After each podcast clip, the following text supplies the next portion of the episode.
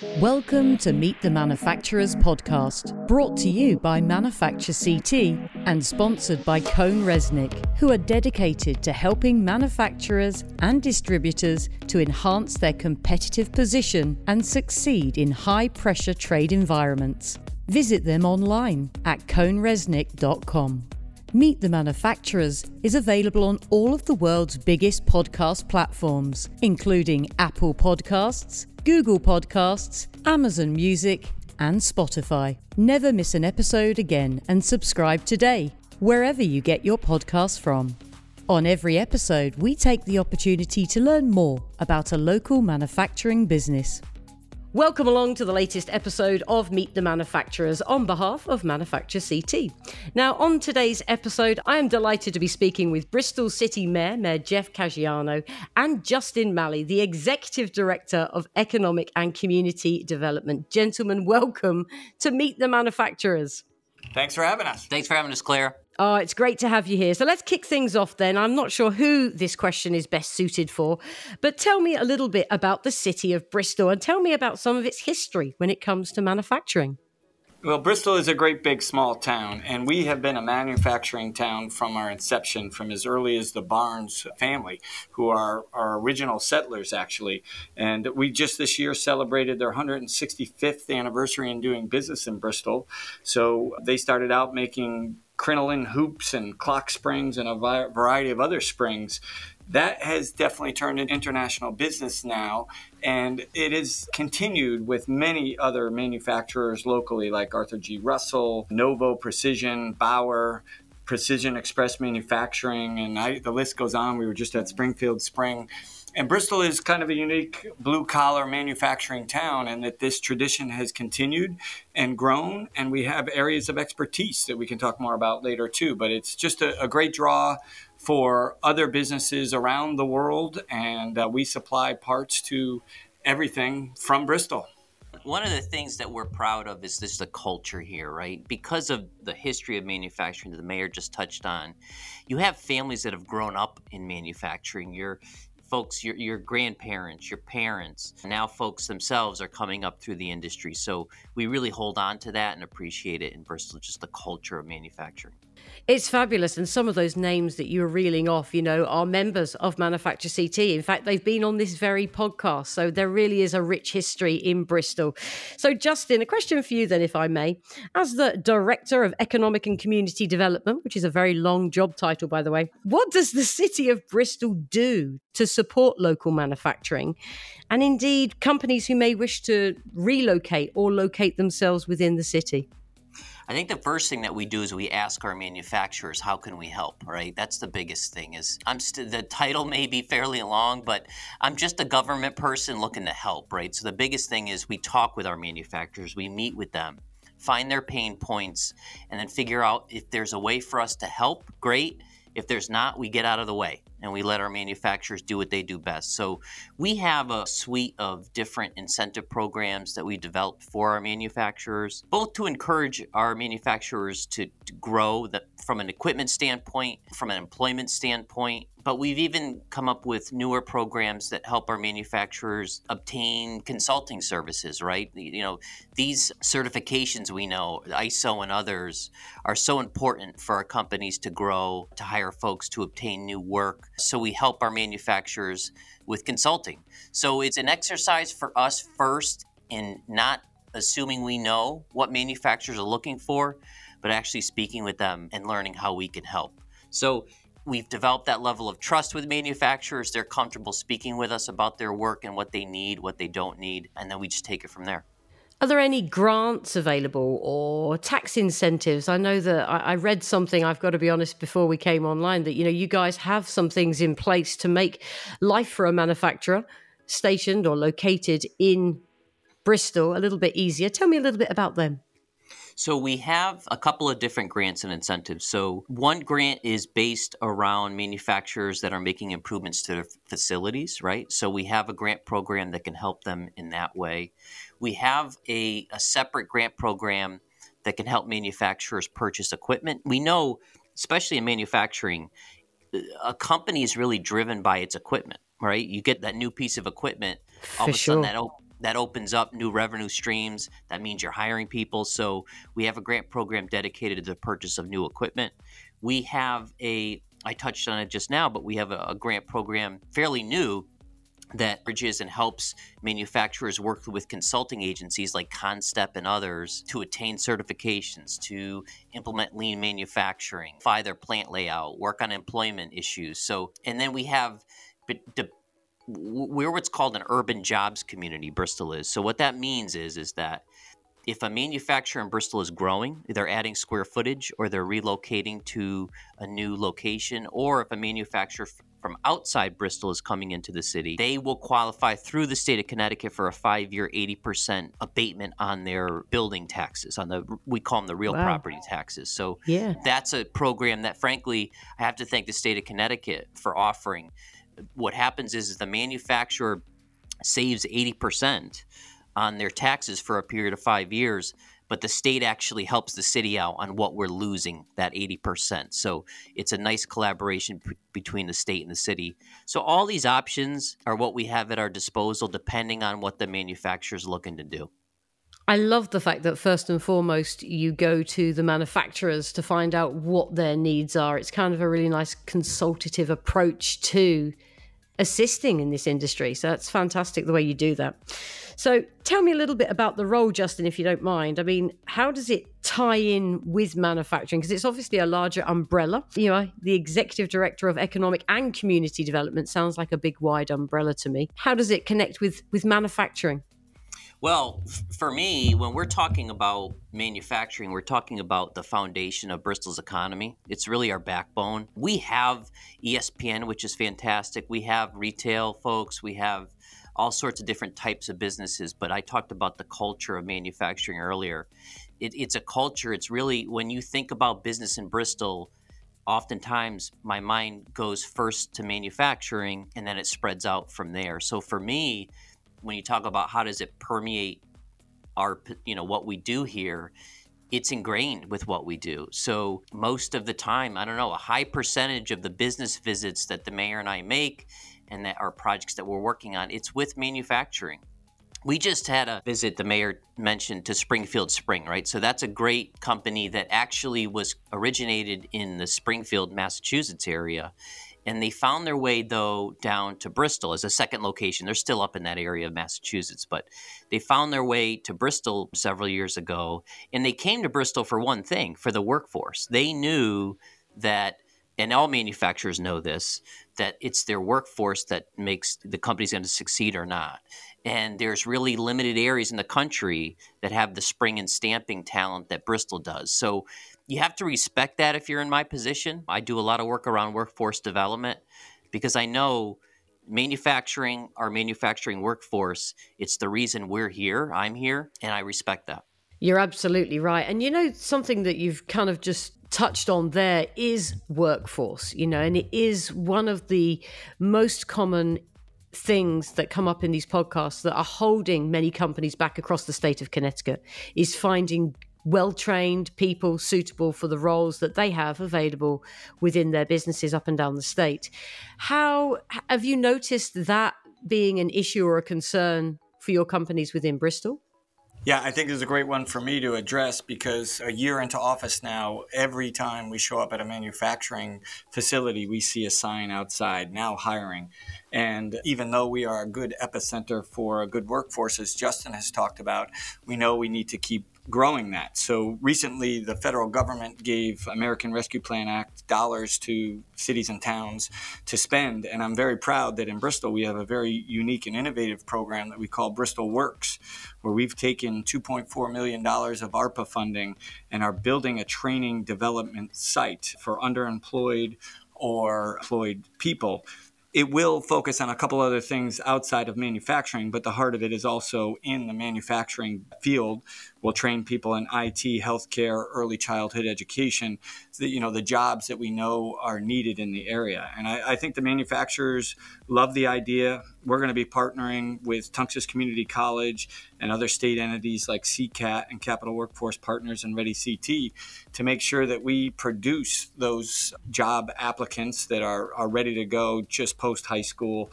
And it's a great career path for many people. What a fabulous asset to your city. That's fabulous. Leads me on nicely to another question I have is how do we make manufacturing a desirable career for youngsters at high school or people returning to the workforce. You know, are there any schools or trade colleges that, you know, you want to shout about and say this is fantastic, you know, who are breaking down barriers and myths about manufacturing and the career opportunities that the industry can afford? It's interesting because that's really the first step, right? Is you have to capture the imagination of young folks, but it's also about older folks who are in the workforce now. The mayor is so correct in that when we visit manufacturers, they need help and they need they recognize that they need help. They want to groom younger folks for the future, but often they need help today, right? The work is there today. So you have to kind of break down the, the marketing of manufacturing as a career to both those who are in the workforce now. Maybe they're in retail, they're not in a stable position. We know that retail can be tough these days. So you have to grab a hold of that. I always use the analogy of the single mother. Maybe she's a cashier, she's got two young kids at home. Grab that person and train them up. But then also start to get, I talk about culture again, start to get back into the high schools, the middle schools, and the parents of those kids and start to again, create this culture around that manufacturing is a great career, good pay, in many cases, flexible hours, weekends off. I personally think that some of that can and should be done by some of the younger folks that are in manufacturing now. We always meet, there's always a handful, one or two, or maybe more, young folks working in our manufacturing environment, and they're from the neighborhood, I always say those young folks need to be the communicators back to their neighborhood to talk with the other that's that's who young folks want to hear from not some you know older person like me. They want to hear from the young person they may know from the neighborhood who's doing well. So that's the biggest challenge i think with this effort. There are so many programs just to hit on your question that are doing good things. Of course i'm partial to the, what the mayor had talked about bristol works. We're just getting off the ground there's a lot of great programs. Tunxis is doing amazing things just down the street. They're going to be launching some great stuff. So the programs are there. It's about now, it's about filling the seats. Meet the Manufacturers podcast on behalf of Manufacture CT is created and produced by Red Rock Branding. redrockbranding.com. If you are enjoying this episode, please subscribe to and share this podcast today. Claire, if I could add just one other maybe anecdote, personal anecdote as well, too. This podcast is being listened to by adults, and Justin is so right. We need to get to the children earlier. We need to get into our middle schools. But as a father of three, I grew up, I raised my kids saying, you need to go to college. You need to go to college. You need to go to college. And first two were right on track for that. They loved school. They were moving along. And the third wasn't quite on that track. And luckily, we were astute enough to notice that he was struggling in that aspect and that that wasn't the right thing for him. So, as a great personal story, my youngest of three, who just turned 23, is working in the manufacturing industry, is gone and getting his manufacturing certificate at a trade program, much like Bristol Works, and bought a home here in Bristol and the other two are, you know, doing very well in their other fields, but they're they're not in Bristol any longer. So that's a pretty good testament to that. At least a third of our kids should be thinking about the opportunities here in Bristol to make a good career, to come out and go into a clean manufacturing space. So, a year into this job, I think we visited 22 or 23 manufacturers this year, and I was very pleasantly surprised to see how bright, open, clean, technology driven. And my youngest son is all about that. He's, he's things sees things spatially and is just very astute with that. And quite honestly, in many ways, the smartest of the three, using great skills to do great things. That's a fabulous story to share, and you're absolutely right. One in three would would be fabulous for the manufacturing workforce of Connecticut. We're going to need to have some more children, Mayor. Yeah, the parents are the ones that influence the children. And the whole point of my story was that I was uneducated about the fact that there are other alternatives because when your kids are in school and no offense to our great school systems they say you got to go to college you got to go to college and that's all they're hearing. I, I think we got to get that other story in the schools but also in the parents minds Absolutely. It's definitely something that is more prevalent in my neck of the woods in Europe, you know, a number of options for young people who don't wish to go down an academic route. Not just that perhaps it's not their skill set, but they actually choose a more vocational, you know, career moving forward. And it's actually, it's not looked down upon. It's often far more comprehensive than anything that you do in an academic study. So I like that. I like that a lot. It leads me on quite nicely to my next question. What is the biggest myth, I guess, that you would like to debunk about the manufacturing industry? Again, I think the mayor touched on some of these myths. The mayor mentioned how clean some of these facilities are, right? So just the fact that we're mentioning that means that there's probably a myth out there that they're not clean, right? Or that they're dangerous, or the work is monotonous, or that there's not as many, again, Mayor touched on it with his son, there's not as many financial rewards in manufacturing as there may be in other careers. In Bristol, that's not the case. In Bristol, financially, you can come out of high school, well, you can go right into working with a manufacturer for sure. Or, like we talked about earlier, there's training that's available. But if you have some mechanical aptitude and just a desire to work, good habits, stringing together full work weeks and sort of leaving your phone on the side when it's time, their sky is the limit in Bristol and, and around, obviously, in the state of Connecticut on how far you can grow within a manufacturing company. That's what we hear, right? We hear from manufacturers that they're looking for workers, but we also hear about success stories about kids out of high school who are just good people, want to grow with the company. And truly, the sky's the limit. And it doesn't take four years, let's put it that way, to move up to a point where you're earning you know six figures and you can buy that house and support that family. So probably the biggest myth is the fact that there aren't as many financial opportunities with manufacturing as there are out in you know degreed professions we'll say. It's just not the case and it's going to happen a lot quicker in most cases through manufacturing than it will through other professions. I think that's a great myth to debunk. I really do, and that's one that actually I don't think I've I've heard so eloquently put before, you know, and I think that could be a real driver for many young people if they happen to get their hands on this podcast. You heard it here first. Justin Malley told you. So, gents, last couple of questions for you, if I may. I want you to get your crystal balls out, both of you, and give me your predictions, I guess, for the future of manufacturing, not just in the city of Bristol. You know, we've just gone through a COVID pandemic, a worldwide global pandemic. And We've got a lot of reshoring efforts happening right now. You know, we've got chip shortages all over the world. There's a lot more focus on where we buy things from, where we make things, and people who supply other suppliers of those parts. Where do those parts come from? Because supply chain has become such a big issue. So, using your crystal balls, I'd like you to give me your prediction, I guess, for the future of manufacturing over the next sort of five to 10 years. Well, I'll do my best. Like I said, I'm still just the government guy, and I do look to manufacturing for details like this. But my guess is what we're seeing is, and this won't come as a surprise, but technology is not going to stop, right? And that's good for our economy. The analogy that I can talk about is, and this is just very applicable to Bristol, we go into local shops, spring and stamping shops, and you see two kinds of machinery, right? You see the, the Brown and Sharpes and the Bridgeport machines and some of the more the older equipment that requires different types of setup, different types of tool making. And then right next to it you see some of the computer controlled machines that that setup is done through the interface, the computer interface. So, and that machine can run all night in an easy way. So, the machinery and the technology is going to continue. And obviously, folks within the industry are going to have to adapt to using that.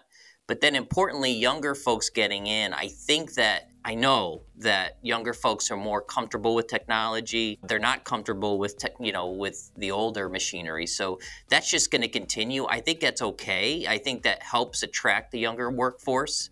And again, it goes back to those myths. This isn't about ka-chunk ka-chunk manufacturing and black smoke and grease everywhere. It's pretty slick.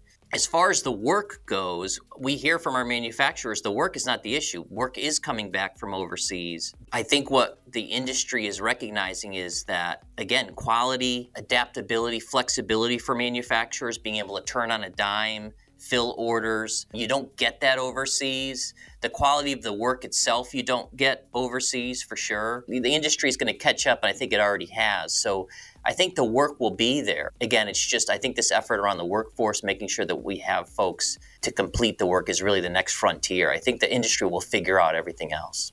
Did talk about it in a global fashion that, that, makes total sense. The reliance on U.S. manufacturers obviously was highlighted post COVID.